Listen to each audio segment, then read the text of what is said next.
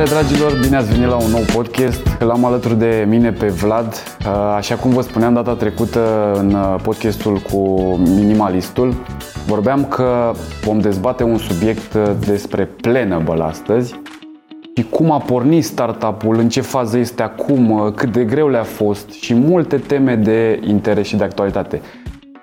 O, un aspect diferit pe care îl avem în cadrul acestui podcast este faptul că avem și public și publicul uh, o să poată să pună întrebări pe temele pe care noi le vom discuta astăzi. Salutare Vlad și bine ai venit! Salut și mersi foarte mult pentru invitație! Și eu îți mulțumesc, mă bucur că ne-am uh, reîntâlnit și astăzi avem niște subiecte care cred că aduc multă valoare pentru oamenii care vor urmări podcastul, deoarece povestea Planable este fascinantă. Uh, hai să începem cu începuturile Planable. Ce s-a întâmplat? Cum ați ajuns la idee? Uh, noi am ajuns să fim o echipă care s-a organizat împreună la Startup Weekend Moldova în 2015. Suntem toți trei cofondatori din Republica Moldova și ne-am unit la acest eveniment ca să povestim mai multe despre startup-uri. Toată lumea era pasionată. Eu personal eram în primul an de facultate. Am venit la eveniment doar for fun, doar pentru ideea că am vrut să înțeleg ce înseamnă un startup weekend, doar să cunosc alți oameni pasionați de tehnologie. Mai apoi am ajuns efectiv să fiu parte din echipa asta în care am cunoscut cofondatorii mei. Și long story short, foarte rapid noi am câștigat și competiția asta de startup-uri, care noi nu ne așteptam să o câștigăm cu o idee de un produs pentru social media, practic. Dar mai apoi practic, premiul principal la acestui Startup Weekend era să fim invitați la Cluj la un accelerator de afaceri. În acest moment noi am înțeles că probabil acolo începe ideea noastră de Planable și acolo începe să construiască cei ce urma să devină Planable mai apoi. Uh, la nivel de idee, a fost o idee practic comună în care s-a discutat foarte mult despre problema asta de colaborare și aprobare pe conținutul de social media, pentru că, practic, ce face Planable este un produs colaborativ pentru echipele și agențiile de marketing. E practic un fel de mock-up de un Google Docs sau un spreadsheet în care să vezi cum arată conținutul de social, dar totodată să poți să-ți planifici conținutul tău pe blog posturi, pe newsletter, pe press release-uri și tot așa mai departe. Acum, problema principală pe care noi rezolvăm era, și atunci am identificat-o, era că foarte multe echipe de marketing și în general, în general creatori de conținut lucrează în aceste spreadsheet-uri și PowerPoint-uri ca să le creeze. Lucru care este foarte ineficient, lucru care nu este deloc vizual și un proces în general foarte dificil de colaborare pentru că oamenii trimiteau documentele astea din pe e-mail de la unul la alta.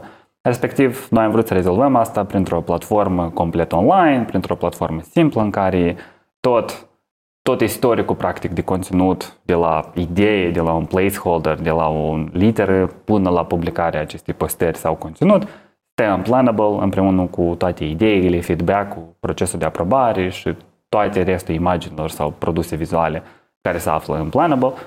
Și cam așa am început să dezvoltăm produsul. Un mock-up, prima, prima, prima versiune a produsului era practic o variantă vizuală de un Facebook newsfeed în care tu aveai un proces de colaborare și aveai produs în care tu aveai câteva postări de Facebook în care tu le creai și cereai un pic de feedback pe asta.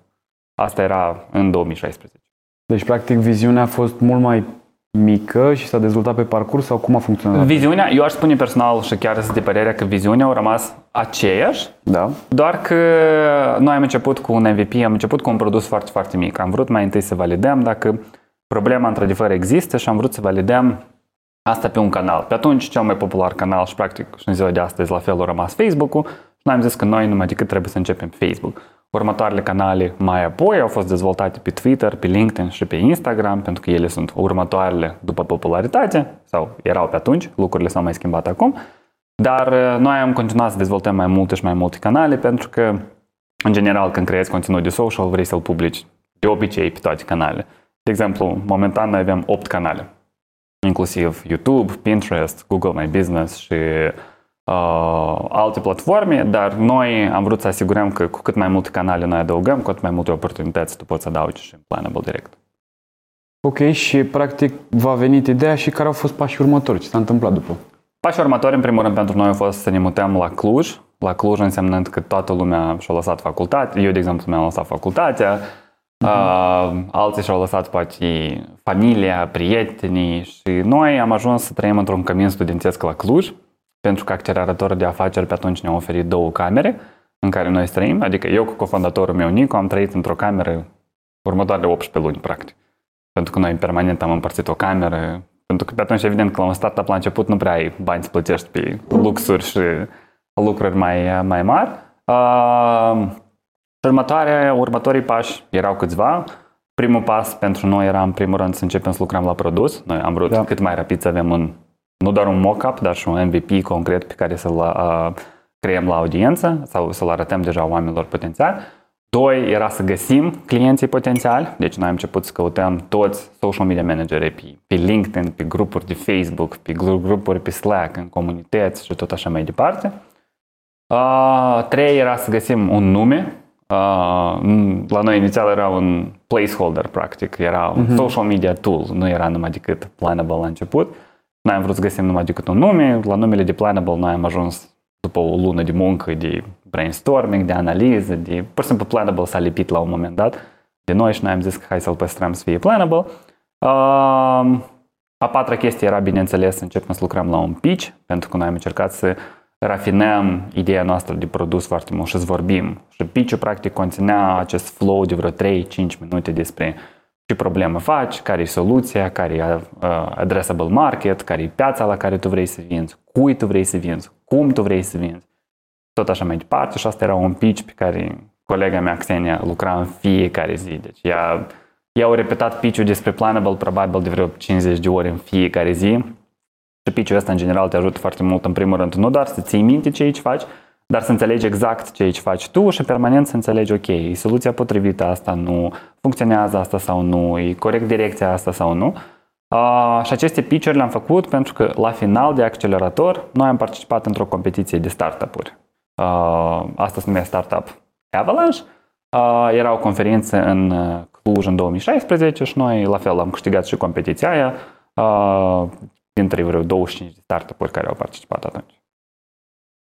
Foarte dinamic, a zice, începuturile. Foarte, într-o, ați fost într-o etapă foarte dinamică. Da, noi am avut, eu cred că noi am avut privilegiu să fim oarecum impuși, da, bineînțeles, din decizii impuși, să ne focusăm pe compania asta 100%. Pentru că, de exemplu, foarte multe companii care încep acum, ele încep ca un proiect practic part-time, cineva poate are o idee, poate are un site hustle, începe să-l dezvolte și eventual el devine un startup și o companie separată.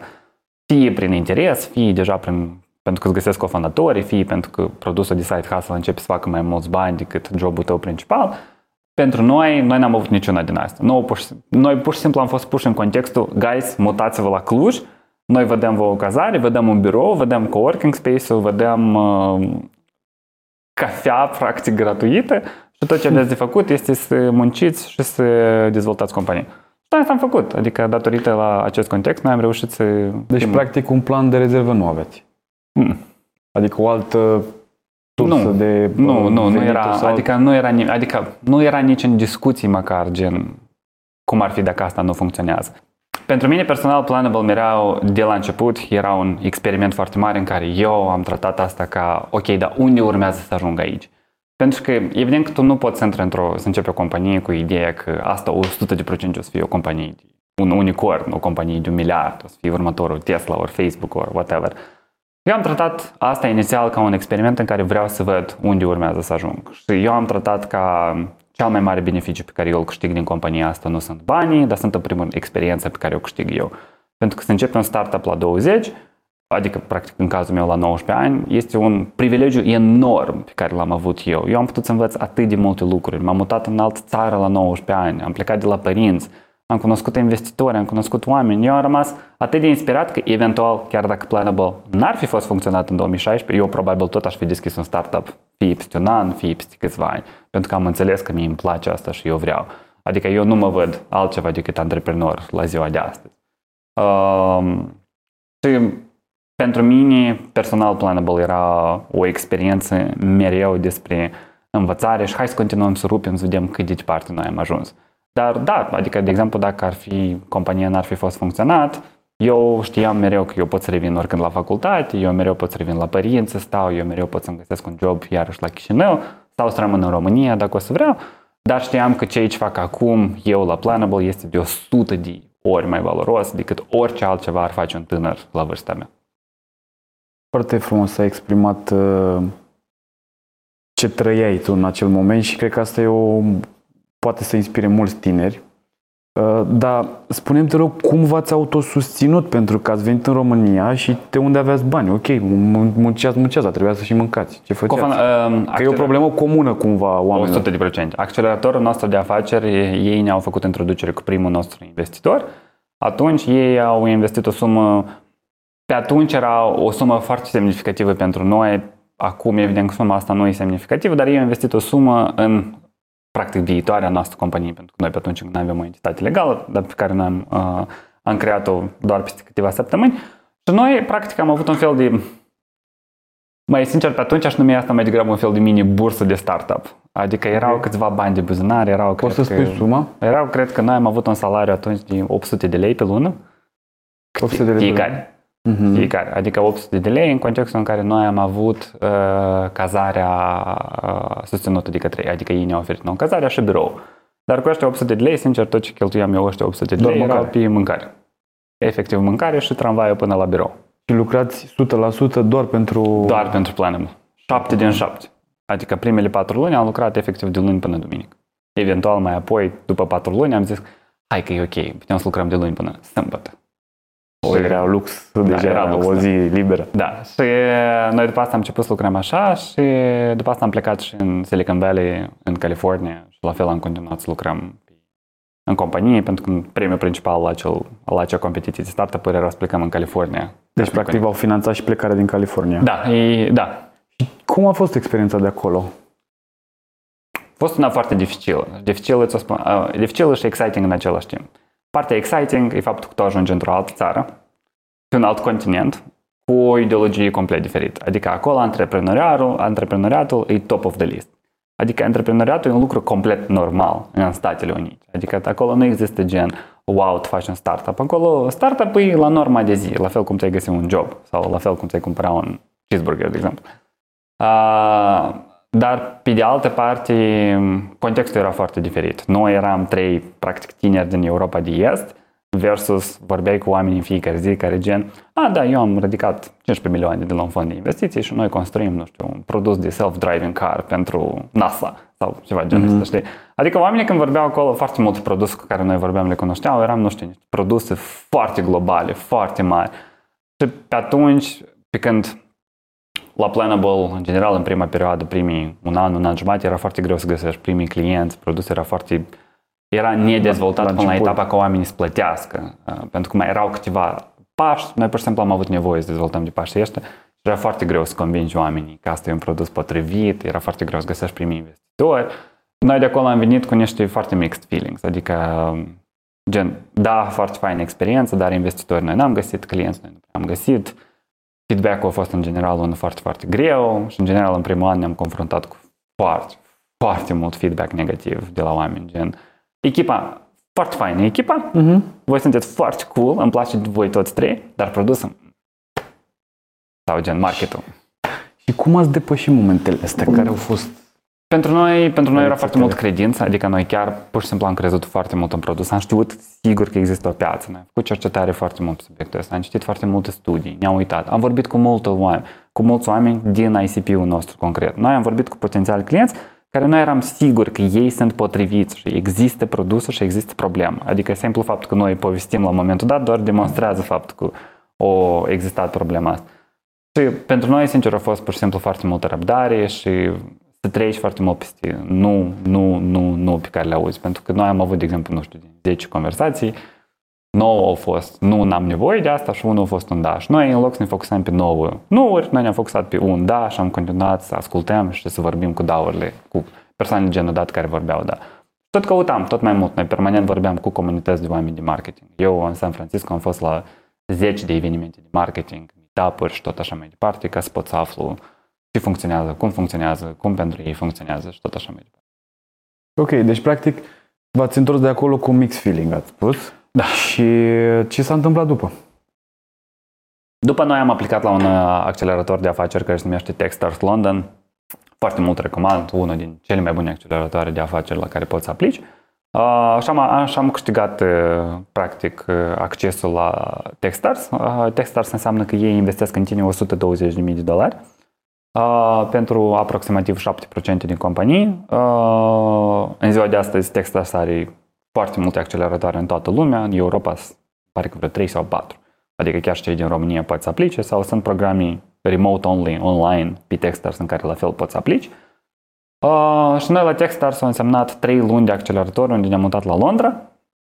Uh, și acolo, în 3 luni de accelerator, noi am cunoscut aproape 500 de investitori și mentori și antreprenori și tot așa mai departe. Pentru că contextul, una din cea mai mare valoare pe care ne-a oferit-o Techstars, nu era cât nu era cât bani, evident că Și conexiunile, de fapt. Da, și conexiunile pentru că ei te pun într-un contact. Adică nu există un alt contact favorabil, mediu favorabil în care tu ești impus practic să cunoști atât de mulți oameni. Și oamenii principali erau investitori. Erau investitori de la angel investor, care ar investi în tine, nu știu, 10.000 de dolari sau euro, până la fonduri mari care noi am cunoscut, care investesc de fapt 25 de milioane plus în compania ta. Evident că nu sunt oameni la etapa curentă de care tu ai nevoie, dar e fain să ai perspectiva lor și totodată, oricum, eventual, dacă vrei să construiești o companie globală mare, oricum, eventual, o să ajungi la ei sau o să ai nevoie. Sau ar trebui să ajungi acolo. Sau ar fi fain. Ar fi bine să ajungi ar fi acolo. fain, da. Adică nu știu cât de trebuit, știi? Poate unii sunt absolut ok să nu construiesc o companie de un miliard, știi? Da. Uh, alții poate, nu știu, de exemplu, sunt tineri care poate ar avea nevoie doar de companii cu un cash flow fine, de exemplu, știi, nu știu, fie o echipă, fie o echipă, nu știu, ca Basecamp, de exemplu, care e o echipă complet sustenabilă sau că își continuă să-și dezvolte produsele lor și pur și simplu să trăiască din banii câștigați pe companie. Alții vor să fie, de exemplu, următorul Uber, Tesla, Facebook, Google și tot așa mai departe. Da, fiecare și alege da. drumul pe care dorește să meargă. Da, Um, ai zis că ați luat prima investiție, dar a f- voi n-ați cedat niciun procent acolo? Da, acolo am cedat un procent. Noi am... Se poate spune bă, Noi am lăsat sau... atunci 10% din companie. Deci ați dat 20 de mii, ați, pre, ați încasat 20 de mii și ați Corect. Da. dat la schimb 10% da. din companie. Exact. Iar și asta vorbim de 2016, adică 2016. condițiile pe atunci erau foarte, foarte diferite. diferite. Da. Uh, și evident că lucrurile s-au schimbat foarte mult în timp și în general de-a lungul timpului, tu dacă vrei să ridici o rundă de investiții, tu oricum trebuie să cedezi o parte din companie. În general, în ziua de astăzi este normal într-o rundă de investiții să cedezi între 10 și 20% din companie pe care tu ai. Și cam ce sume se Depinde foarte mult de etapele, depinde foarte mult de etape. Uh, de exemplu, un startup la ziua de astăzi, el poate să ridice diferite tipuri de investiții. Prima investiție, uh, în mod tipic, se numește un seed investment sau un angel investment. Un angel investment înseamnă că, de exemplu, nu știu, tu dezvolți un startup și eu vreau să investesc în tine, eu vreau să-ți dau ție, de exemplu, nu știu, un angel investment în România e cam undeva între 5 și 25 de mii de euro mm-hmm. în România. În Europa de Est e undeva până la 50 de mii, în Statele Unite e undeva până la 100 de mii. Un okay. angel investment concret. Um, tu poți să ai un angel sau poate tu poți vrei să ridici bani de la 5 angel investori și respectiv de la ei strângi bani și îți creezi runda ta de investiții. Paralel, următoarea rundă este de obicei Te întreb un pic aici, te rog, uh, și cam cât trebuie să ce sau cam cât ar trebui sau cam cât ar fi ok să cedezi din companie pentru o astfel de sumă? Că... Ca și companie vrei să cedezi, bineînțeles, cât mai, cât puțin. mai puțin pentru cât mai mulți bani. Desigur. Adică dacă tu poți cedezi, de exemplu, 1% pentru 10.000 dolari, perfect. Okay. Doar că asta ne înseamnă, de exemplu, dacă tu cedezi 1% pentru uh, 10.000 dolari, asta înseamnă că compania ta valorează un, un milion. milion. Matematic pur. Uh, dar depinde foarte... Știi cum? E pe de o parte să ceri și pe de o parte să vrei să dai. Pentru că eu pe de o parte pot să spun că compania mea valorează un milion, respectiv eu ți-ți dau, de exemplu, 10% pentru 100 de mii. Dar ceea ce vreau eu trebuie să alinieze și cu ceea ce vrei și tu să dai și tu să fii de acord. Și acolo tot începe un proces foarte mare de negociere în care noi încercăm să găsim cine și cât valorează și cât vrea să dea și cum vrea să dea.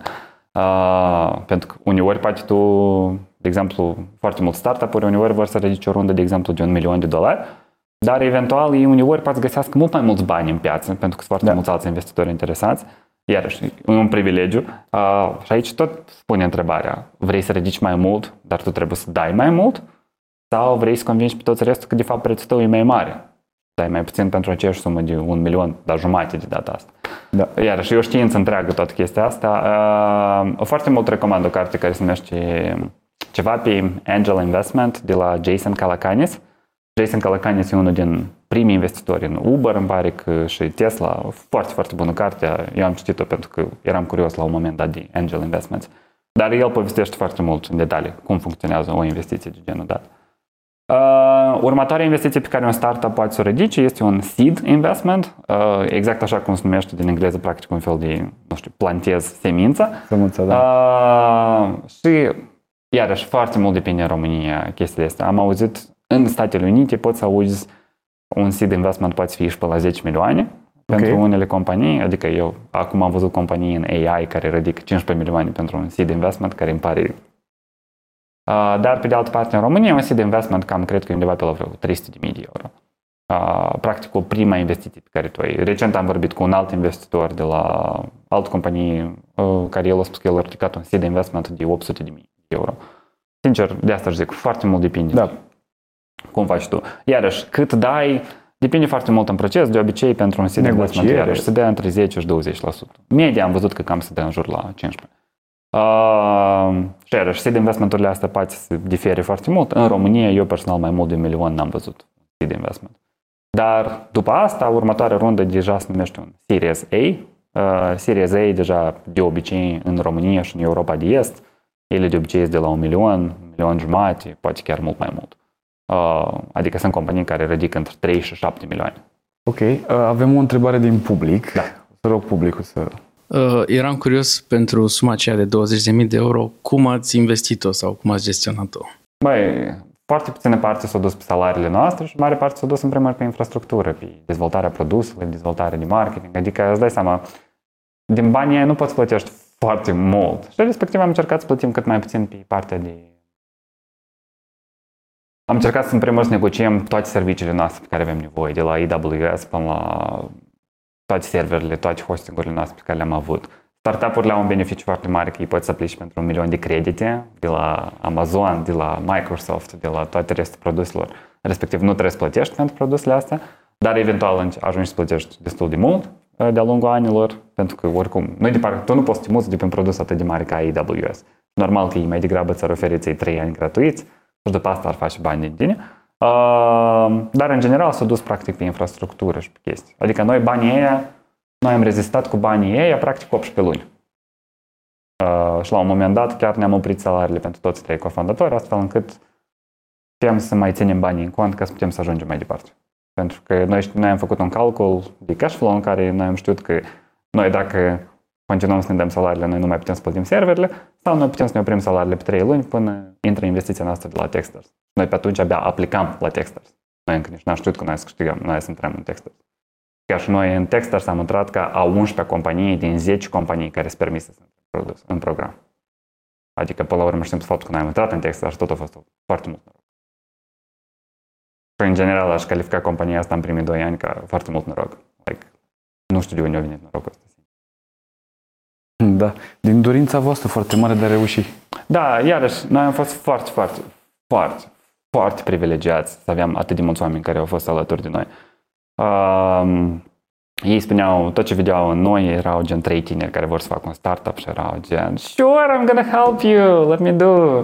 Vreți apartament gratuit în San Francisco? Go for it, luați apartamentul meu într-un, aproape într-un penthouse la etajul 37 în centrul San Francisco la un, uh, la un prieten a acceleratorului. Aveți nevoie de investitori? Da, vă introduc la investitori. Aveți nevoie de primii clienți? Da, vă introduc. Aveți nevoie de un intro pentru Techstars? Da, vă introduc.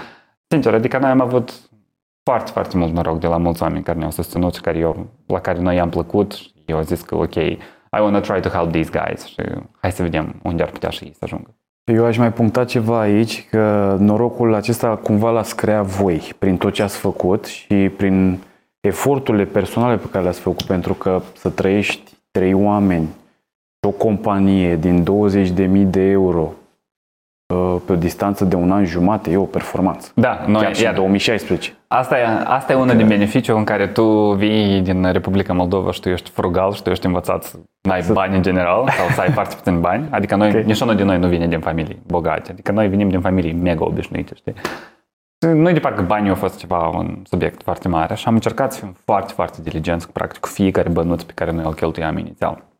Și mă bucur foarte mult să știu că asta a rămas în ADN-ul nostru ca și companie. Chiar și până în ziua de astăzi, noi care avem la momentul dat 10.000 de clienți, noi în continuare suntem foarte, foarte atenți cu banii. Chiar dacă noi facem câteva milioane pe an.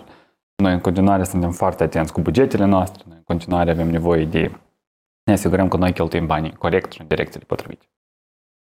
Da, e o lecție pe care toți ar trebui să o știm și să o învățăm. Da, eu am, Dacă eu nu am știm. vorbit recent cu un, cu, un, cu un antreprenor care el mi-a spus că ei au luat o rundă de investiții de 800 de mii și el a cheltuit toți banii în 6 luni. După asta Da. era nevoie, era nevoie să mai De ridice o rundă de următoarea. investiții. Încă una de vreo 600 de mii. Ok. Și el regret foarte mult pentru că el și-a spus că asta la asta 600 de mii, acolo fiecare bănuț a fost calculat. Dar la aia a spus că, băi, eu nu știu, eu nu știu unde au Uite, plecat banii. Eu am întâlnit în, uh, așa, în decursul carierei, am văzut oameni care înainte să ajungă într-un anume punct al vieții lor pe care și-l doresc, uh, se comportă diferit versus atunci când ar ajunge în punctul ăla. Eu am o altă percepție și am observat că funcționează mult mai bine și anume, trebuie să te comporți încă de pe acum cu grijă de bani, nu trebuie să ajungi să ai un milion și atunci să încerci să înveți mecanismele de a avea grijă de bani, de cum îi plasezi, de a negocia contractele. 100 de Practic- procente suntem pe aceeași pagină. Bun, acum continuăm uh, etapele despre care discutam uh, din viața voastră de startup și anume, uh, practic ați avut o sumă de 20.000 de euro ca să sumarizăm, Da, timp după un asta an ne-a luat- jumătate. da. Pe urmă ați avut un, un buffer de 3 luni în care nu mai aveați, n-am înțeles din ce ați trăit în perioada aia. Uh, Eu am trăit din Din banii părinților, eu luam 10 lei de la părinți și pe zi și m-am mutat înapoi la Chișinău în perioada aia. Uh, Trăiam cu cam 10 lei de la părinți uh, moldovenești, care e echivalentul la ziua de astăzi de 2 luni. Pe zi. Da. Asta e o chestie... Băi, uh, Băi, e- foarte, foarte recunoscut. e o Eu nu performanță. cred că prietenii mei o să asculte podcastul ăsta, dar um, nu cred că oamenii mai țin, mai țin minte asta, dar eu pe atunci eram... Noi, în primul rând, eram foarte populari în Chișinău, în perioada aia, ca gen tineri care au plecat în San Francisco și au fost în startup. Dar pe de altă parte, adică știi, pe de o parte asta arată foarte frumos, știi, tineri care, nu știu, cu articole în presă și chestii de gen.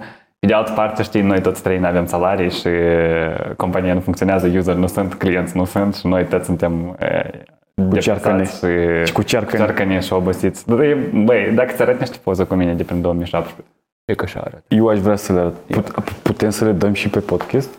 Cred că Sau da, e dacă, prea putem- mult? dacă nu, nu, nu, dacă eu, Eu- pot să le... eu aș vrea, aș vrea am, să am facem o poză asta. cu un fular de Gryffindor cu doamne am așa. Trebuie, trebuie să vedem. Eu O- cred o- că o să te este la rog, o să primul te rog coworking să ne space. trimiți. Trebuie să le căutăm undeva pe prin februarie. Uh, dar pe atunci, da, toată lumea, adică eu îți aminte cum intram, uh, mă întâlneam cu prietenii mei la o, la o bere și efectiv nu aveam bani de bere și erau gen, toată lumea știe povestea cu Vlad, luați-vă, vă rog, o bere.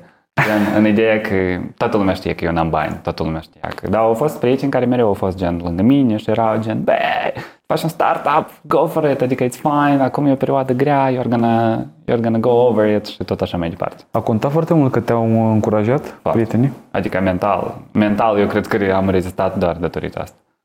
Adică fix eu am avut, nici n-am știut că așa, am așa prieteni și am așa susținători pe atunci. Era foarte, foarte nice să știi că toată lumea e fix lângă tine și zice că, băi, it's fine, Zuckerberg tot a avut probleme, gen, alții tot au avut alte dificultăți financiare și da, tu ai să treci prin asta și chestii gen, dar da, într-adevăr, adică, într-adevăr, n-ai trecut, fix peste 3 luni după asta am luat investiție de 120 de mii și ne-am mutat în Londra.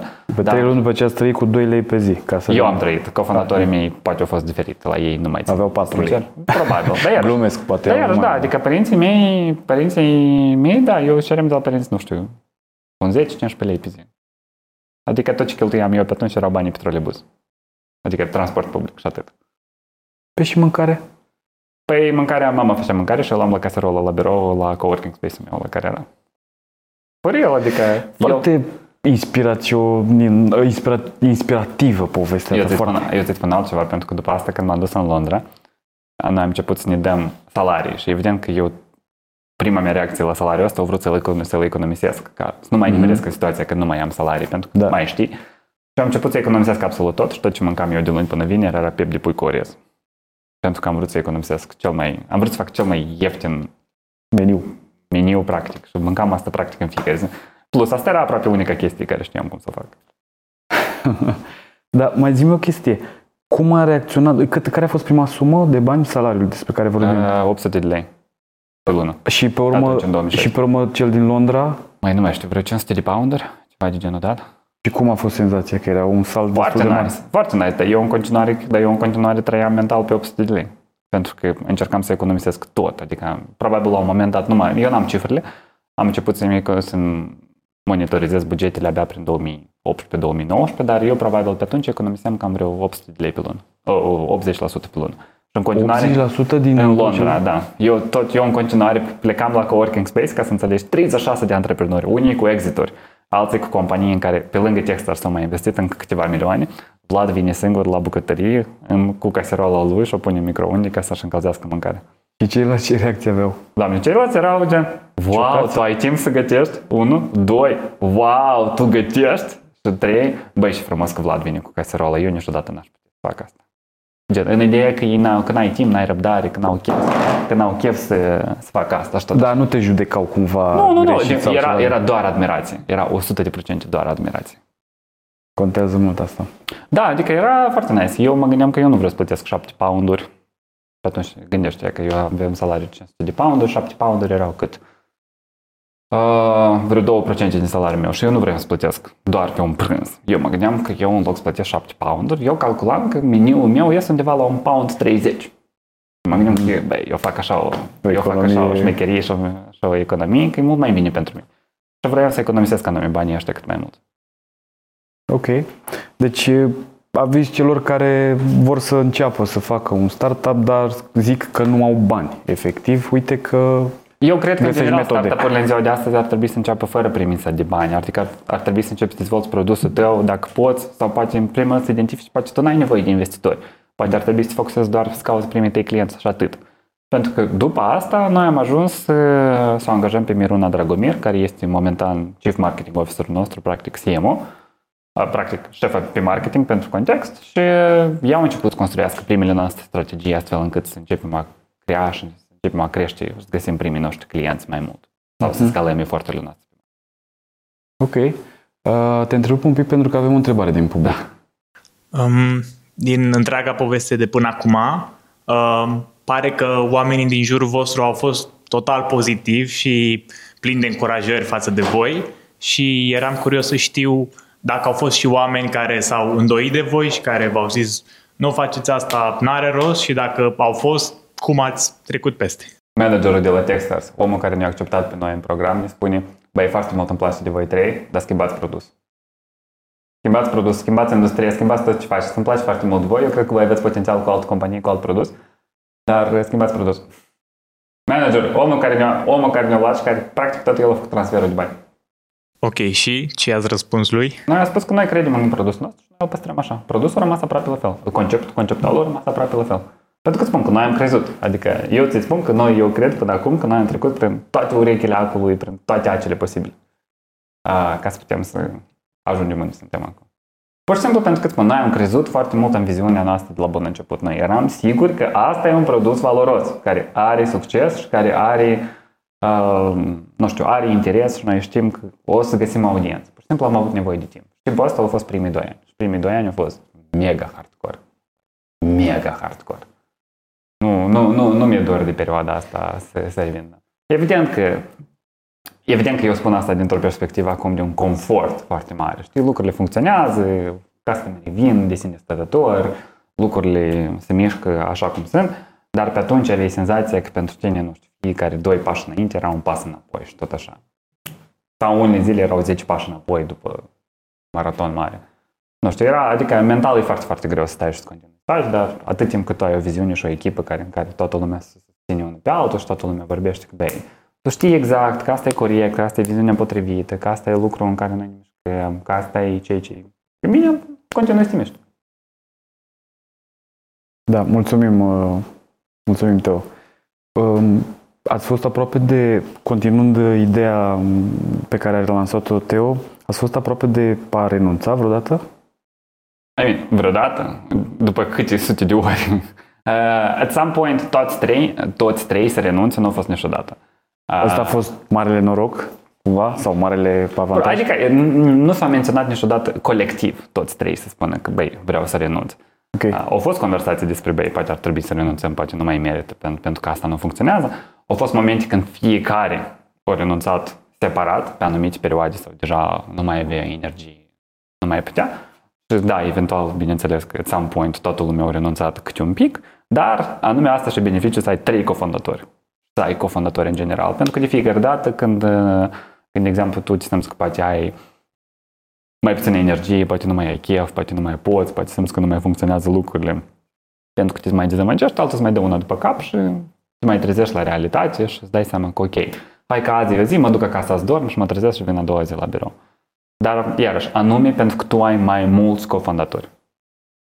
Ok. Uh, Cam care ar fi numărul ideal așa sau Mai, statistic, statistic vorbit? Statistic vorbind 2-3. Statistic vorbind concret, conform la mai multe studii în care funcționează. Asta nu înseamnă că 1 sau 4 e rău, asta nu înseamnă că 5 sau 6 e rău, dar pur și simplu statistic vorbind, 2 sau 3 cofondatori e perfect. Noi suntem la momentul dat practic 4 oameni în echipa executivă, Uh, noi trei și cofondatorii originali și împreună cu Miruna Dragomir, care noi suntem practic bordul, iarăși un fel de, iarăși echipa de conducere practic. Uh, și noi, pentru noi, fitul ăsta funcționează perfect. Adică noi toți patru suntem, ne combinăm super, super bine. Dar noi am ajuns să ne combinăm bine după, noi lucrăm împreună deja de 5 ani în formula asta de patru oameni. Și bineînțeles că au fost foarte multe bampuri de-a lungul timpului, dar au fost foarte multe conversații, înțelegere, discuții despre hai să găsim ce funcționează noi și cum funcționează. Ați avut uh, discuții aprinse? Ați avut uh, Permanent, probleme? toate subiectele care le vrei tu. Adică discuții aprinse, probabil o perioadă au fost doar discuții aprinse. Adică Ok. au fost discuții aprinse pe tot ce vrei. Care e prețul pe care noi vrem să-l vinem produsul? Cum vinem produsul? Dacă vrem să luăm investiții sau dacă nu vrem să luăm investiții? De care investiții luăm? De la cine luăm investiții? Cum dezvoltăm produsul? Cum dezvoltăm echipa? În ce birouri ne stabilim? Cum facem birou? Ce facem? Adică, nu știu, de la cele mai mici prostii până la cele mai mari decizii a companiei. Toate erau, la un moment dat, toate ar fi putut să fie aprinse. Pentru că aprinse înseamnă că toată lumea le pasă foarte mult de subiectul ăsta, toată lumea le pasă direcția, toată lumea vrea să implice în conversațiile astea și vrea să găsească o soluție potrivită pentru... Și bineînțeles, fiecare are inputul lui și vrea numai decât să, să-și ofere perspectiva sa. Cum le-ați depășit? Păi stai, fix așa cum stăm noi. Stai și vorbești, stai și mai iei o pauză, mai duci, mai faci o cafea, mai ieși la o plimbare, mai revii la conversația asta. Foarte multe conversații. Adică sunt, au fost unele conversații care nu au fost depășite nici măcar pe un an, doi sau trei și eventual, iarăși, prin foarte multe conversații, revenind la subiectul ăsta, având iarăși discuții încă o dată pe un subiect, pe același subiect, iar și iar și iar, ajungi la un moment dat să, să-ți schimbi părerea, să înțelegi perspectiva altuia, să înțelegi că poate asta e într-adevăr soluția potrivită. Deci, practic, voi ați avut discuții care au pornit cu un an în urmă și le-ați găsit totuși soluția peste un an de zile, dar ați avut răbdarea necesară ca să... Da, noi, pur și simplu, de exemplu, parcam conversația asta, de exemplu, pe lună, două, trei, reveneam, parcam iarăși, reveneam. Pentru că tu tot mai ai nevoie să mai, să-ți mai consumi și gândurile proprii pe subiectul ăsta, să mai analizezi, să mai gândești că, ok, dar cum, totuși, hai să încerc să înțeleg totuși perspectiva cofondatorului meu, ce a avut în vedere totuși, de ce el sau ea propune soluția asta. Că de asta zic, sincer, adică avem noroc foarte mult de faptul că noi suntem o echipă care vrem foarte mult să discutăm pe subiectele astea, nu vrem să îngropăm un subiect jos dacă noi nu agriam pe el. Da. Și avem răbdare în primul rând să continuăm să, să discutăm despre asta. Uh, Vlad, mai avem o întrebare din public. Văd că publicul se ap- nu, intervine din ce în ce mai des și asta e bine. Uh, știu că ai spus că parcă e o discuție două, trei luni sau mai mult Da. timp, chiar și un an. Sunt curios ce fel de decizii pot aștepta atât de mult timp. Adică poți să-mi dai un exemplu? Nu știu, viziuni de produs, dacă vrem să implementăm un anumit feature care schimbă foarte mult produsul, dacă vrem să implementăm o componentă nouă de produs, de exemplu, nu știu, cum e... Nu știu, nu-mi vine în cap concret. De exemplu, analytics. Avem analytics pe reporting la aplicații. O perioadă noi am vrut să facem asta, după asta noi n-am vrut să facem asta, după asta am vrut, după asta unul a vrut, după asta poate n-am vrut iar. Tot așa mai departe. Adică vrei să ai conversație pentru că te gândești, ok, teoretic componenta asta este importantă, dar nu-i potrivită viziunii noastre pe termen lung. După asta ți aduce la minte la produs și da, dar ar putea să ne genereze mai multe venituri pentru că am putea să-l vindem ca un produs adițional. Da, dar nu se potrivește viziunii noastre. Da, dar customerii cer asta. Da, dar nu se potrivește viziunii noastre. Da, dar și tot așa mai departe. Și revii pentru că tu știi că sunt argumente pro și contra și toată lumea are argumente pro și contra și continui să vorbești despre ele. De exemplu, Analytics era o conversație care nu s-a încheiat nici măcar după șapte ani. Încă continuați cu ea? Se discută pe subiectul. Apropo, eu am avut discuții prin piață despre voi și noi folosim produsul vostru și uh, știu oameni care au ales sau folosesc o altă variantă de produs uh, pentru că nu aveți acest analitic. Da, înseamnă că ei nu sunt customerii potriviți pentru noi. Adică, pe de altă parte... V-ați asumat aceste... Da, da, da, noi știm, noi, noi știm 100% asta și știm pentru că există alt tip de clienți pe care noi îl căutăm. Noi căutăm un tip de clienți la care le pasă mai mult partea de workflow, management, partea de Ok. eficiență, practic, pentru ei. Mai avem o întrebare din public. Um, da, tot legată de acest subiect de discuțiile pe care le tot amânați și care erau în contradictoriu. Cineva voia să implementeze un anumit feature, cineva considera că nu e cazul. Um, și acum mi se pare că e o mentalitate așa, trebuie să fii foarte deschis, foarte open-minded. Considerați că în momentul în care cineva venea cu o idee nouă, iar cineva îi se părea că îi se opune, o considerați că e ceva negativ sau că n-ar trebui să fie așa sau ba chiar apreciați că el venea cu o, cu o contră și vă deschidea mai mult mintea? Noi, noi mereu am fost, evident că, evident că tu vrei un mediu în care toată lumea poate de acord sau toată lumea se aliniază foarte rapid, dar la noi foarte rar exista gen, am pus o idee pe masă și automat toată lumea o greată, adică măcar unul din cei de la masă era, nu erau de acord cu ideea asta. Mi se pare că asta, adică datorită la asta și crești datorită la asta și poți dezvolți, pentru că tu încerci să vezi exact, ok, hai să căutăm 10 argumente de ce totuși ideea asta merită să rămână pe masă și hai să căutăm de ce nu merită să rămână pe masă, pentru că altfel tu ai, adică altfel tu nu ai o conver- altfel nu intri în esența de fapt problemei exact pe care tu o dezvolți. Și nu știi exact dacă asta cu adevărat e soluția potrivită, pentru că în special într-un startup, tu, pentru că tu ai păreri dintr-un milion de părți. Tu ai părerea ta, tu ai părerea clienților, tu ai părerea investitorilor, tu ai părerea din piață, tu ai părerea poate a prietenilor și poate mai vine și bunica ta și îți mai pune încă trei păreri. Bineînțeles că tu vrei să iei părerea de la toți sau să-i asculți pe toți, dar în continuare să faci ceea ce crezi tu că este potrivit. Foarte multe companii, de exemplu, încep să implementeze doar părerile clienților. De exemplu, clientul le-a spus că, băi, pune butonul ăsta ca să facă X.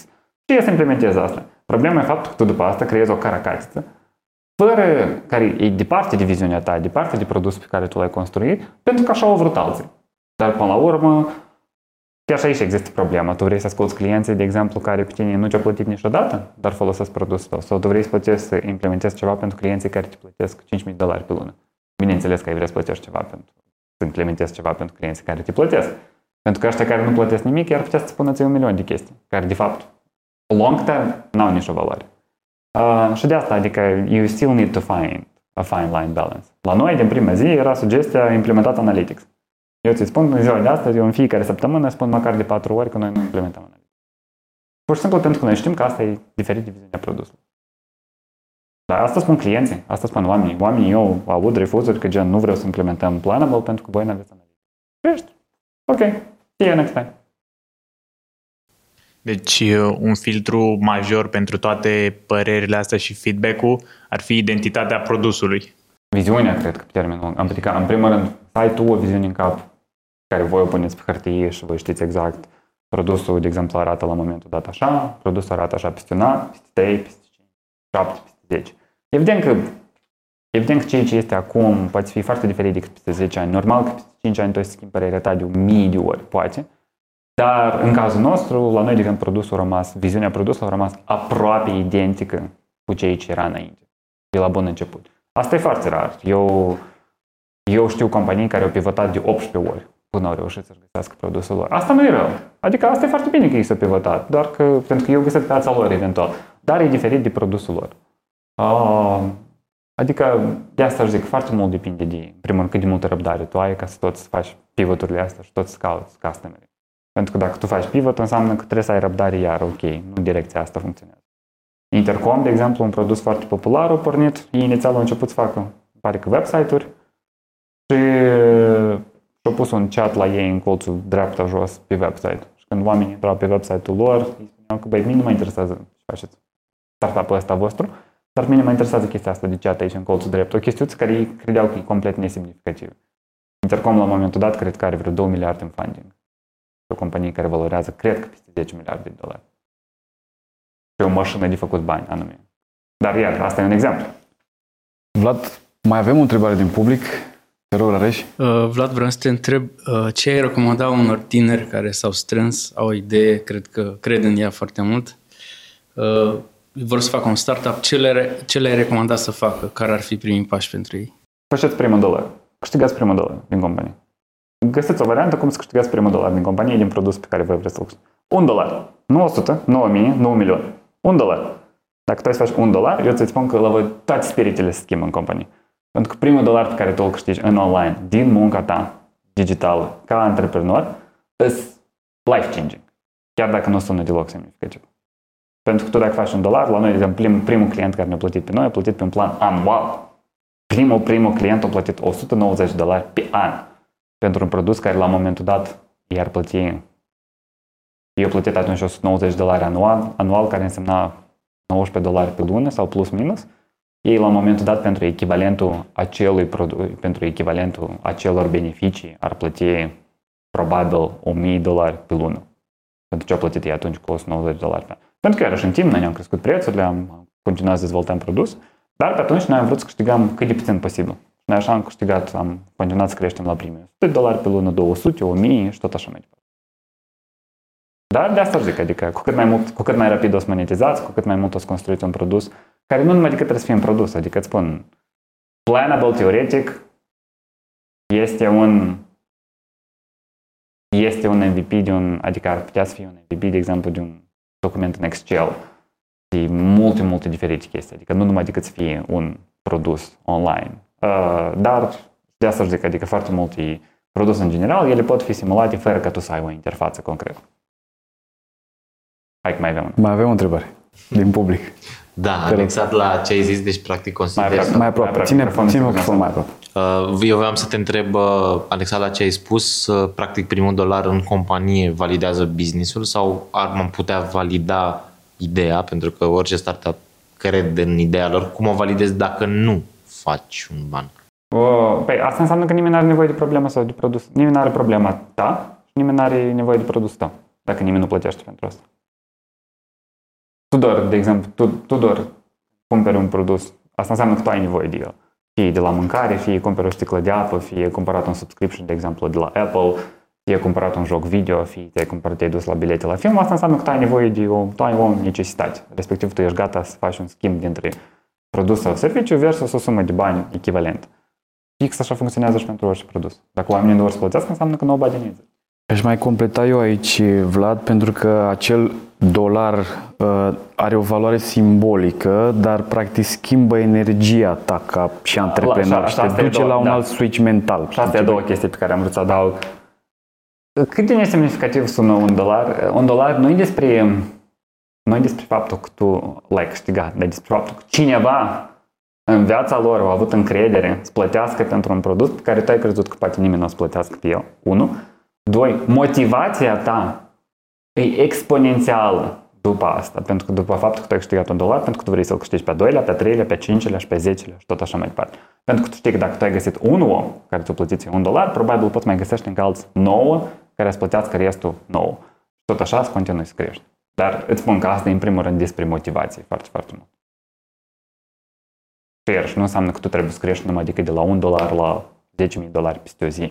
Adică tu în continuare poți să te miști mai întâi cu un dolar în prima lună, cu 2 dolari în a doua lună și tot așa mai departe. Dar în primul rând știi că lucrurile se mișcă măcar într-o direcție. Plus, dacă eu plătit un dolar, înseamnă că probabil ați vrei să plătească pe alte servicii, fix același om, sau poți găsești alți oameni care plătesc nu un dolar, dar de data asta 5 dolari pe același serviciu. Poate, de exemplu, e mai bine să crești ca să crești prețul produsului. Poate trebuie să crești mod, să schimbi modelul în care tu monetizezi. Poate trebuie să îmbunătățești produsul, pentru că oamenii nu vor să plătească pentru scaunul ăsta, de exemplu, dar vor să plătească pentru scaunul ăla. Și tot așa mai departe. Dar de asta știi, adică din punctul meu de vedere, strict monetizare, cât de rapid, cât de mult posibil. Vlad, avem un public foarte activ. Da, am văzut și eu. Da? înseamnă că s-au prins de discuție și înseamnă că aduci lucruri valoroase în, în podcast. Hai să intrăm, uh, acum am înțeles un pic despre etapa de început, care a Mhm. fost dificilă și care pentru niște tineri care vor să apuce de treabă, cred că ar cred că îi motivează, adică cel puțin dacă eu aș fi la început de Mhm. carieră, m-ar motiva să văd, băi, câtă suferință, cât greu a trebuit să îndure, dar uite că au reușit. Hai să intrăm un pic în etapa în care povestim un pic de creșterea. Ce s-a întâmplat? Când a apărut creșterea în companie? Când au apărut uh, viziunea, strategiile, planificările de creștere? Parcurs creștere, um, pentru noi foarte mult s-a schimbat după ce a venit Miruna Dragomir în companie, care era colega noastră care a fost angajată pe marketing. Ea a devenit eventual Chief Marketing Officer și ea a venit cu experiența ei de la Uber înainte de asta și a început să construiască strategii de marketing. Până atunci am făcut semi-marketing eu și Xenia, colega mea, dar evident că nu a fost foarte bine structurat și gândit. Și înainte de atunci am început să vedem o creștere lună de lună, început să vedem creșteri de venituri, de clienți, de oameni noi care vin și pe atunci, chiar dacă erau, nu știu, 300 de dolari extra în venitul nostru săptămânal sau lunar, asta erau 10 de procente pe alocuri, pentru că e foarte ușor să crești de la 100 de dolari la 300 de dolari. Uh, și am continuat să creștem mai departe și mai mult și până în ziua de astăzi, adică foarte mult din marketingul nostru îți datorează eforturilor sale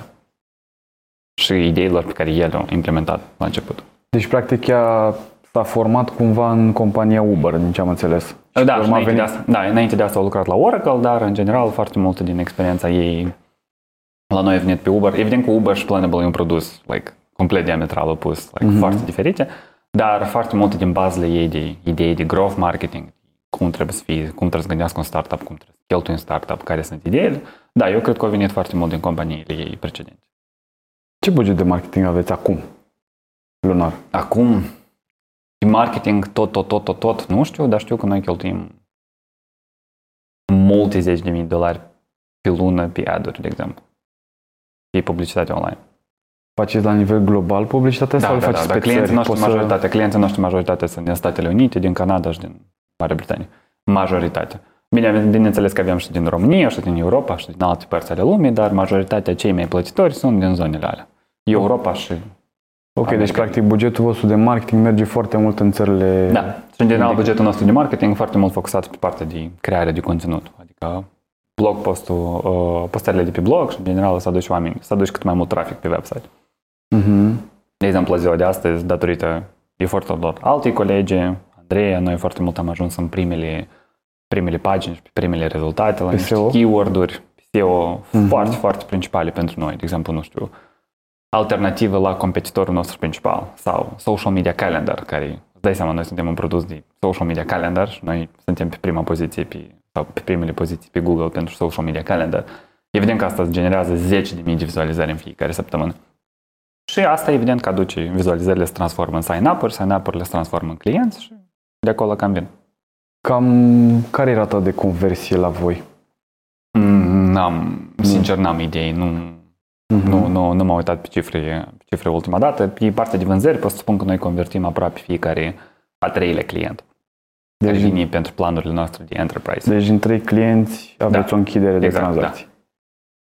O rată foarte bună. Da, pe partea de vânzări, da, dar pentru că pe partea de vânzări tu, eu lucrez mult mai mult, adică eu lucrez direct cu oamenii ăștia, le povestesc produsul, le arăt în detalii, le, le răspund exact la întrebări, le pregătesc proposal specifice pentru ei.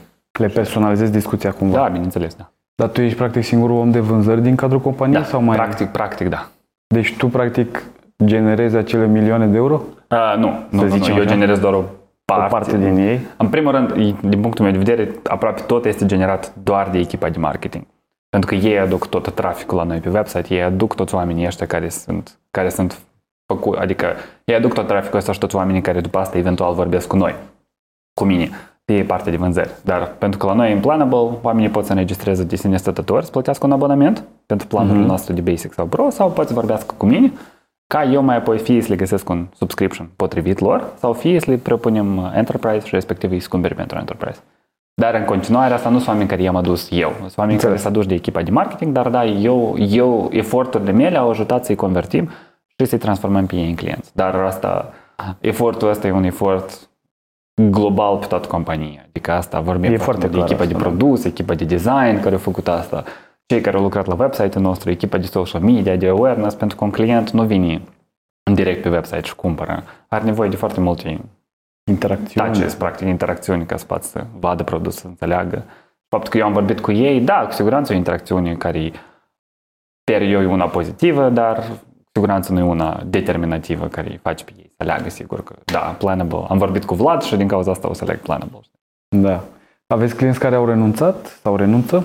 Da, și e normal să, e normal să renunți la Și produs. cum tratați uh, situațiile de gen? Ca o lecție de învățare, încercăm să înțelegem de ce, De ce? cum, unii se mută la competitori, alții nu mai au servi, nu mai prestează servicii de social și respectiv Uh-huh. ag- la alții agenția se închide și respectiv agenția, de exemplu, nu mai funcționează, respectiv, bineînțeles că nu o să vrei, nu o să mai plătească pentru produs. Alții pur și simplu nu mai fac social media, dar agenția s-a mutat într-o altă direcție, pentru că asta e mai potrivit lor. Fiecare își găsește calea lor. Adică, da, bineînțeles că e foarte trist când unii clienți pleacă, în special cei care plătesc mult, dar uh, contextele pot fi diferite. Adică Uh-huh. și foarte des nu sunt contexte care tu poți să le schimbi concret. Sunt oameni care au plecat pentru că ai avut, am avut baguri, am avut probleme în produs. Des avut? happens tu, da. Și mai aveți? Dar mereu asta, adică mereu. nu, nu poți face un produs perfect. Adică, uite, tu folosești probabil Facebook, Instagram și restul. Adică ele tot au baguri în fiecare zi. Uh-huh. Așa este. Fie nu se încarcă, fie nu, nu funcționează. Vorbim acum de etapa de dezvoltare. Um, Aș vrea să-mi povestești un pic parcursul de la momentul în care ați început cu adevărat să vă dezvoltați. Ce provocări ați avut atunci? Care a fost cea mai mare investiție, de exemplu, care a făcut un fond de investiție în voi? Uh, ultima noastră investiție a fost de aproximativ în 2019 de aproximativ 600 de mii de dolari. Uh, De la în- cine? de două fonduri de investiții, unul Angular Ventures și altul Gapminder, un fond uh, local de aici din România, dar în general eforturile noastre s-au concentrat din 2018 strict doar pe creștere și toate dificultățile noastre erau anume pe partea asta de creștere și de căutat și de găsit clienți. Cum îi găsim? Care e canalul potrivit? Ce facem? Care abordare luăm? Vrem să-i punem doar pe sales? Vrem să-i facem self-service? Vrem să le arătăm Uh, vrem să le arătăm produsul direct, vrem să deschidem produsul cât mai mult, vrem să facem free trial, vrem să facem uh, free plan, vrem să facem produs în care nu poți face free trial și ei să trebuiască să vorbească cu sales. Uh, vrem ca ei să vorbească cu noi într-un demo sau vrem ca să le trimitem pricing proposal-urile direct să plătească sau vrem să așteptăm, vrem ca ei să plătească prin transfere bancare sau vrem ca ei să plătească cu cardul. Vrem să oferim PayPal-ul sau nu. Adică un milion de decizii de genul dat care s-au tot discutat de-a lungul timpului. Dar foarte mult, de asta aș zic, foarte mult din eforturile noastre au fost concentrate pe marketing, pe, pe content marketing, practic. Pe eforturi de a genera trafic la noi pe Și website. achiziția de clienți. Și, efectiv. practic, oamenii să vină mai mulți vizitori și, respectiv, să poți să convertești clienții ăștia. Mhm. A venit greu investiția asta de 600.000 de euro? Ați muncit mult pentru Da, ea? după un an de muncă. După, După doi ani un de an. muncă. Doi ani Doi de ani. muncă? Doi ani de muncă. Ok. Și ce ați făcut în acești doi ani care... În primul rând, din ce cunosc eu, colega mea Xenia, care s-a ocupat de produsul, de procesul ăsta, în primul rând, a vorbit cu foarte mulți investitori, adică vorbim de sute de investitori, pentru că asta e Așa fix așa ca la clienți, la Planable, pentru că tu ai oameni trafic pe website, după asta traficul se transformă în sign-up-uri, după asta ei se transformă în clienți interesați, în oameni interesați, și după asta în clienți plătitori. Pâlnie de... O pâlnie de vânzări, exact. Vânzări, exact. Nu-mi place cuvântul, pur și simplu, de asta. Dar da, e pâlnie de vânzări. Uh, fix așa funcționează și pentru investitori. Tu ai, de exemplu, 300 de investitori pe care tu îi contactezi, 100 poate îți răspund, 30 intră cu tine într-o conversație, 10 intră cu tine în a doua conversație, 5 îți spun, da, vreau să merg mai departe, 3 de fapt, uh, 3 de fapt merg mai departe și doar unul, de exemplu, semnează contractul. Uh, așa asta e că tu te-ai mutat de la un investitor și ai vorbit de fapt cu 300.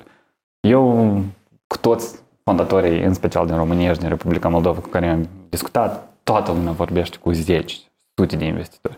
La noi îmi pare că a fost cazul, noi nu știu cât, dar eu cred că la vreo 300 de investitori noi am discutat. Xenia a discutat. Wow. O cifră impresionantă, dar e bine de Da, știut pentru că ca nu, oamenii adică să un proces pregătească. de fundraising e foarte hardcore pentru un CEO într-o companie. Pentru că un proces de fundraising înseamnă că asta e tot ceea ce faci tu în companie, ca CEO. Adică, de exemplu, Xenia s-a ocupat de, produs, de procesul ăsta aproape în continuu un an întreg. Doar asta a făcut? Doar, aproape doar asta, da. Și îți dai seama, pe lângă făcut salarii, angajări, oameni și multe alte chestii, în principal doar asta. Pentru că e un proces care te... un Consumă proces în foarte care, mult. care te consumă. În primul rând, tu trebuie să fii concentrat cât de mult posibil doar pe procesul ăsta. Vrei să, vrei să faci asta cât mai bine și cât mai frumos. Da. Uh, știi ce mi-ar plăcea să aud de la tine acum? Ce s-a întâmplat după ce ați luat investiția asta mare? S-a schimbat ceva în companie? V-au îngreunat eforturile investitorii? V-au ajutat? I-ați, uh, v-au adus inputuri uh, care vă ușurau munca sau care v-au îngrădit-o cumva și a trebuit să fiți mult mai atenți? Bineînțeles că experiența asta variază de la o companie la alta. Pentru noi, personal, investiția ne-au ne oferit mult mai multe oportunități. Adică investitorii au venit nu numai cu bani, dar investitorii au venit cu, de exemplu, conexiuni, feedback-ul lor valoros, insight-urile lor despre piață și te motivează foarte mult, pentru că, de exemplu, investitorii noștri, eu pot să greșesc, dar din ce știu eu, ei solicită anumite rapoarte de activitate, o dată pe lună sau o dată la trei luni și evident că tu rapoartele astea trebuie numai decât să arăți chestii. Adică trebuie să arăți că tu faci ceva cu banii lor și investești. Trebuie să mai intri în coluri care la fel te motivează pe tine în continuare să arăți și să nu te oprești, pentru că știi că nu, nu că ești responsabil, noi nu răspundem în fața lor numai decât, dar e o relație de parteneriat pe care noi numai decât trebuie să o Trebuie respectată, întreținută da, și, și să... valorificată. Da, exact, pentru că eu am investit în tine o sumă de bani, pentru că eu am avut încredere în tine și în primul rând pentru un founder și pentru un antreprenor ca tine, reputația contează foarte, foarte mult. Adică, de exemplu, dacă tu strici o reputație cu un investitor din o serie de motive, asta înseamnă că tu pierzi oportunitatea de alți o mie de investitori să nu investească în tine. Pentru simplu fapt că tu, de exemplu, you did not deliver on your results, tu n-ai încercat tot ce e posibil să faci cu companie din banii care s-au investit în tine. Uh, și din cauza asta, adică, în primul rând, pentru că noi am vrut să, să avem un succes, noi am continuat să investim la fel de atent toți banii pe care ne-am câștigat. Am tras un pic de respiro, ești mult mai relaxat când ai câteva sute de mii în cont, bineînțeles, dar pe de altă parte asta pentru noi a însemnat doar mai mult, adică pentru noi s-a ridicat nivelul de seriozitate de 10x mai mult. Noi ne-am dat seama că noi nu putem să mai jucăm pe nivelul ăla micuț, de un, o grădiniță practic, trebuie numai decât să te duci practic de la grădiniță la facultate direct și să începi să fii mult mai serios și mai atent. Responsabil. Și mai responsabil și să concentrezi eforturile tale și mai mult, să bagi mult mai mult timp în povestea asta și tot așa mai departe. Da. Vlad, mai avem o întrebare din public. Eu sunt curioasă. Care a fost pregătirea voastră pentru investitori? Cum i-ați abordat? Cum v-ați pregătit voi în intern? Ce ați simțit că ar trebui schimbat? Sunt câteva chestii. În primul rând, te uiți peste compania ta și vrei să vezi cum tu vrei. Adică, în primul rând, vrei să ai un plan clar de dezvoltare a companiei. Adică, fără asta, 100% nu poți. Uh, plus, pe lângă asta vrei să faci o prezentare. Asta se numește un pitch deck. Uh, pitch deck-ul ăsta numai decât trebuie să fie o pitch foarte, foarte bun, foarte structurat, clar, care răspunde clar nevoilor și necesităților pieței și investitorilor tăi. Asta, bineînțeles, trebuie să repeți pitch-ul ăsta de un miliard de ori, astfel încât tu să știi exact despre ce vorbești și cum ești. Și eventual să începi, adică nu poți să te pregătești de conversații cu investitori decât dacă tu vorbești cu investitorii și începi să vorbești cu ei direct, adică stabilești prima întâlnire, stabilești a doua întâlnire, le arăți și vezi ce se întâmplă mai departe și continui, continui să îmbunătățești pitch-ul tău, flow-ul tău, pitch deck în bază la feedback-ul, la presele și opiniile și tot așa mai departe.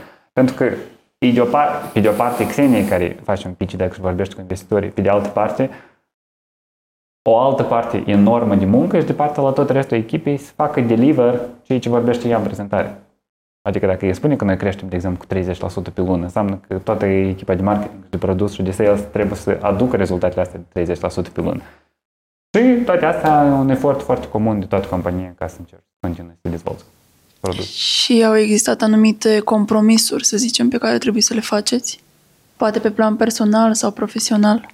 Păi, pe plan personal îți dai seama că compromisuri nu știu numai decât dacă asta a fost compromisuri, dar uh, au fost foarte multă muncă. Adică au stat, au fost stat la birou de la 10 până la 10, au fost uh, conversații, au fost uh, plecări, au fost ședințe, au fost certuri, au fost renunțat poate la o cină cu prietenii sau la un eveniment la prietenii tăi pentru că ai de dezvoltat compania, trebuie să lansezi feature-ul ăsta mâine pentru că asta e important pentru un investitor sau pentru un client. Foarte multă răbdare, foarte multă concentrare asupra unui simplu un, unul lucru care tu îl faci și numai decât și dedicație. Plus, iarăși, să mai stai între timp sane și sănătos mental ca să poți continui să faci toată chestia asta. Pentru că, iarăși, noi dezvoltăm compania deja de șapte ani jumătate. Adică eu în viața mea n-am făcut așa de multe lucruri decât să mă duc la școală. Bun. Deci, practic, după ce ați luat investiția, responsabilitățile voastre au crescut extraordinar de mult Da. versus anterior ridicării unei sume de, asemenea de, de bani uh, și s-a reflectat și în modul în care voi ați perceput pe urmă compania, corect? Da, e- noi am devenit mult mai serioși și noi am, bineînțeles, că și percepția a fost mult mai serioasă. Mhm. Și, de exemplu, um, se poate spune procentul pe care l-ați cedat pentru suma aceasta? Sau, Mm, sau nu. e, păi, ok, Ah. e confidențială Da. informația. Uh, Da, e, era interesant. Uh, S-au negociat mult, a durat mult negocierile după ce s-au hotărât, ok, investim. În general, Nu știu, cum sau- funcționează e faptul că tu începi să ai o serie de conversații, tu spui, de exemplu, că tu vrei să dai, hai să zic, ia, dăm un exemplu bizar, de 100 de Ipotetic. mii, o- tu vrei să dai 100 de mii pentru, de exemplu, la valoarea de un milion, ceea ce înseamnă că tu dai 100 de mii pentru 10%. Da. Aici, bineînțeles, deja începi să, să discuți foarte multe chestii. De exemplu, ok, tu, de exemplu, ca investitor, poate tu vrei un loc în bordul nostru, deci tu vrei să participi la procesele decizionale. Uh-huh. Și asta depinde dacă și echipa e gata să cedeze asta și acceptă. Uh, în câte tranșe vin, de exemplu, banii? Asta la fel e o decizie. Mhm. Vrei să dai, de exemplu, 100 de mii odată sau vrei să dai 100 de mii prin 4 tranșe, câte 25 de mii? Și patru tanșe legate de niște obiective pe care trebuie să le Asta tot, atingi. este, asta tot este ceva de care, care tot se negociază și se discută. Mhm. Uh, în general, la etapele astea mici, contractele sunt foarte nesemnificative. Adică nu e nimic acolo ascuns și serios, dacă vorbești cu un investitor serios. Dar pentru investiții genul 5-10 milioane, acolo, acolo să lucrezi. Plus, iar așa ai nevoie de un avocat să formalizezi toate lucrurile astea. Un avocat costă, serios, asta costă câteva mii de dolari sau 10 de mii de dolari. Și tot trebuie să mai pregătești multe lucruri, trebuie să ai firma pregătită pentru asta din punct de vedere juridic. Uh, trebuie tu să ai foarte multă cunoștință. Tu probabil, adică ne-au discutat cu mulți alți fondatori ca să poată să înțeleagă exact care sunt condițiile în care tu poți să cedezi și care sunt condițiile de care tu trebuie să ții cu toate mâinile. Tu nu vrei să cedezi toată chestia asta. Mhm. Da, interesant, uh, interesantă Dar de experiență. asta, adică povestea asta sună foarte, foarte interesantă teoretic, dar ea nu sună decât, adică, decât atunci când tu ești în, în pâlnia asta și decât atunci când tu deja vorbești cu investitorii, adică doar atunci poți să înțelegi care e nivelul. Să o simți pe pielea ta și Da, atunci da, da. îți dai seama de învergura Dacă în teorie, în discuțiilor. teorie poți să citești că gen, în teorie poți să vezi articole pe TechCrunch cu startup-ul ăsta au ridicat 15 milioane de dolari. Dar în spate tu nu știi că ei au discutat cu 500 de mii, cu 500 de investitori, de exemplu. Sau tu nu știi că de fapt e, iarăși sunt foarte, foarte multe lucruri care deseori în special poate să nu depinde de tine ca investitor. Adică, de exemplu, nu știu, în, poate în 2020 și 2021, de exemplu, a fost un an super favorabil de ridicat bani de investiții și rundele de investiții foarte mult au crescut. În 2022 ele au scăzut foarte mult și în 2023, din câte eu știu, nivelurile de investiții în România sunt gen undeva pe la o pătrime din ceea ce a fost anul trecut. Pentru Așa că, de mare diferența? Da, pentru că contextul economic la momentul S-a dat e schimbat. mai diferit. Unele companii mai au și nu mai au creșterile pe care le aveau în 2021-2022. Investitorii, evident, că sunt mult mai precauți cu banii lor pentru că vor să investească în alte lucruri, poate care au randamente mult mai bune. Dar în România, de exemplu, în ultimii 5 ani, tot au apărut fonduri de investiții, uh, angel investor. Faptul că UiPath la fel s-a lansat pe bursă a ajutat destul de mult pentru că au apărut angel investor cu banii din banii din UiPath, care tot caută la momentul dat să investească banii. Și se mișcă. Da, se mișcă lucrurile. Da, Da, se E mișcă di- e spațiul. În dinamica România e mai avem mare. fonduri de investiții la care, de la care poți să ridici o, fond, o rundă de investiții. Mhm. Uh, Voi credeți că putea să faceți, uh, să ajungeți în acest punct fără investiție? Aici, aici unde noi suntem, uh, mereu, cred că da, mereu ai putea să ajungi în același punct, doar că întrebarea este de cât timp. În Tu cât timp e ați ca- fi ajuns? Adică, de exemplu, teoretic, da, noi am fi putut să fim aici, de exemplu, poate nu în șapte ani, dar, de exemplu, la 10 ani de companie, în același punct în care noi suntem acum, sau poate la 12. Eu nu știu, pentru că n-am de unde să știu. Uh, ideea e faptul că banii sau o investiție e ca... E probabil dacă am face o echivalent pentru o, nu știu, un skate, role, bicicletă, scooter, uh, mașină și un supercar. Și, de exemplu, fără bani, tu poți să te miști, poate ca pe un skate, iarăși, depinde foarte mult, sau Da. ca pe role. Tu poți să te miști un pic sau poți de parcă ai face o plimbare, știi? Dar, de exemplu, dacă ai câteva milioane care îi folosești într-un mod inteligent, tu poți fi ca pe un supercar la nivel de viteză cu care tu te miști spre Te dezvolți. bani și spre dezvoltare și spre client și tot așa mai departe. Da, iarăși, faptul că tu ai foarte mulți bani nu înseamnă că tu ai să ai succes, pentru că tu poți cheltuiești banii ăștia rău sau tu ai un produs foarte prost. Și de fapt nimeni nu are nevoie de el și tu ai ridicat 10 milioane pe un produs de care nimeni nu are nevoie. Nu știu.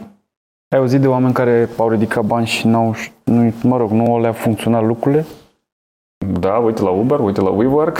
Adică, Bine, nu știm. A, a, în mod personal, în mod Ne-ar- personal. Uh, asta e problema că de obicei n-ai să auzi storiurile astea, pentru că oamenii foarte des vorbesc de storiuri de adică reușite. de reușite, nu numai decât de storiurile proaste. Da, da, mie mi se pare că putem învăța foarte multe din acele Ai agree, lucruri. da. Da, da. da. Chiar și uite la investitori, de exemplu, când ai să te uiți la investitori, nu știu, uite la Jason Calacanis, uite la... Um, uite la tot felul de investitori care sunt mega populari, la același Tim Ferriss, știi?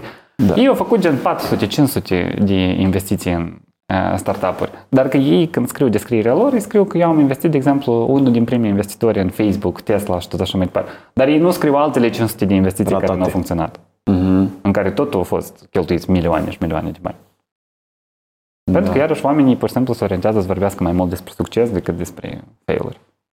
Da, uh, ai cunoscut oameni care au trecut prin failuri și poți să descrii un pic din emoțiile, stările pe care le trăiau ei, cum au, s-au remontat după să meargă mai departe sau au cedat și au abandonat? Unii au cedat și nu numai decât s-au dus, unii, de exemplu, au cedat și s-au dus într-un, într-un job concret, adică și-au găsit un job și au luat o pauză. Alții au luat asta ca o oportunitate. Nu a funcționat o companie, să funcționeze următoarea companie. Alții uh, s-au dus în alte direcții, poate s-au dus într-o altă industrie și au încercat încă o dată sau au pivotat un produs similar, doar că cu un alt spin. Toată lumea, toată lumea... Se descurcă cum poate. A? Se descurcă cum poate. să Da, zicem adică așa. pentru fie, depinde foarte mult de energia ta, adică ca founder trebuie să ai foarte multă energie. Adică tu intri, tu intri într-un startup, ar fi fain să intri într-un startup cu ideea că tu ești aici minim pentru șapte ani. Un startup de obicei, rata de, rata de succes la un startup în primul rând, adică 9 din 10 startup-uri ieșuiază în primii 4 ani și 9 din 10 startup-uri ieșuiază în următorii 4 ani. Deci șansele tale ca tu să rămâi activ sunt undeva de 0,01%, da? Uh, și, în primul rând, pentru că șansele tale sunt mici de la bun început, tu deja trebuie să te pui cu așteptare că probabil tu ai să ieșuiezi. Bineînțeles că tu vrei să ai succes, dar ar fi fain să fii un pic și realist. Uh, și pe de altă parte să ai foarte multă răbdare. Pentru că asta e un maraton foarte, foarte, foarte, foarte, foarte, foarte lung. Adică și nu e niciodată un sprint, e un maraton în care tu ai de alergat și de alergat. Trebuie să menții ritmul. Da, exact. Și trebuie să menții. Bineînțeles că tu poți să te mai oprești, poți să mai iei un gât de apă, poți să te mai, poți să mai faci o pauză, poți să mai dormi duș o noapte rece. și să pornești mai departe, mai faci un duș rece, da? Dar, uh, în general, ai nevoie de foarte multă energie. Adică un startup este fie vândut, fie, uh, fie primește o altă investiție, fie are o, o oportunitate uh, financiară abia după 10-12 ani, statistic vorbim, în ziua de astăzi. Înainte asta era mai scurt, dar timpul a început să, Cresc. să, să crească, în jur la 10-12 ani. Deci, practic, da, dacă tu vrei să construiești o companie de succes, ai nevoie probabil de vreo 10-12 ani. Majoritatea companiilor încă sunt mediocre. Adică majoritatea companiilor rămân doar la un nivel în care ei doar își plătesc salariile, de exemplu, la angajați și poate fondatorii au ceva, un pic de bani, știi? Mm-hmm. Dar uh, foarte din puțin, adică probabil doar 10, mai puțin de 10% sunt companii care chiar cresc și se dezvoltă și construiesc produse durabile pe un termen foarte lung. Ce au, ce, din punctul de vedere, ce au acele companii care se încadrează în acel 10% de cresc ele? Sau ce se întâmplă acolo diferit față de celelalte companii? Produs bun, piață bună, echipă care execută. În primul rând, echipă care execută. În primul, în primul și în primul rând, echipă care execută și continuă să dezvolte. Și continuă să aibă răbdare. Și după asta, bineînțeles, bani, uh, vânzări, servicii bune oferite, produse bine oferite și lucruri care se întâmplă. Da. Ne, sunt multe lucruri de discutat și de spus. Uh, Mi se pare că venim cu un aport foarte valoros în discu- din discuție pentru public, doar că nu prea mai avem spațiu de, de emisie, să zic așa. Și um, acum aș pregăti totuși o etapă a doua a podcastului în care să explorăm și alte teme. Uh, Dar în încheiere aș vrea să-i pregătim pe oameni că urmează un episod mm-hmm. 2, așa că îți lansez invitația în direct. Dacă... Da, să facem. Da? Să facem mai departe. Bun, perfect. Atunci, dragilor, uh, pentru astăzi cam atât. Dacă v-a plăcut uh, podcastul nostru, țineți aproape de noi, puteți să dați și un like și un subscribe și să share mai departe. și să vă abonați și la canalele lui Vlad pentru care în continuare are conținut, uh, conținut valoros, mai ales pe minimalistul, acolo puteți învăța multe despre zona financiară și vă mulțumim că a stat uh, alături de noi. În continuare vă dorim uh, toate cele bune și apucați-vă de startup-uri. A văzut, durează câțiva ani, dar un proces e frumos. Sau poate nu, nu, nu pentru toată lumea startup este potrivit, știi? Da, măcar te ajută să înveți chestii Da, noi. da, 100%. Experimentezi lucruri noi. 100%. Măcar dacă ai trecut și ai făcut un startup și ai văzut cât de greu este, când te duci la locul de muncă și știi că cineva îți plătește un salariu, vei aprecia lucrul ăla și băi, uite, e cineva care duce o, o etapă grea ca eu să pot să... 100%, da. Și atunci vei valorifica mai mult și vei fi mai activ, mai serios, mai respectos față de locul de muncă și de ceea ce faci de munca ta. Yep. Da, vă mulțumim că a stat alături de noi. Vlad, îți mulțumesc pentru Ne-a părut bine.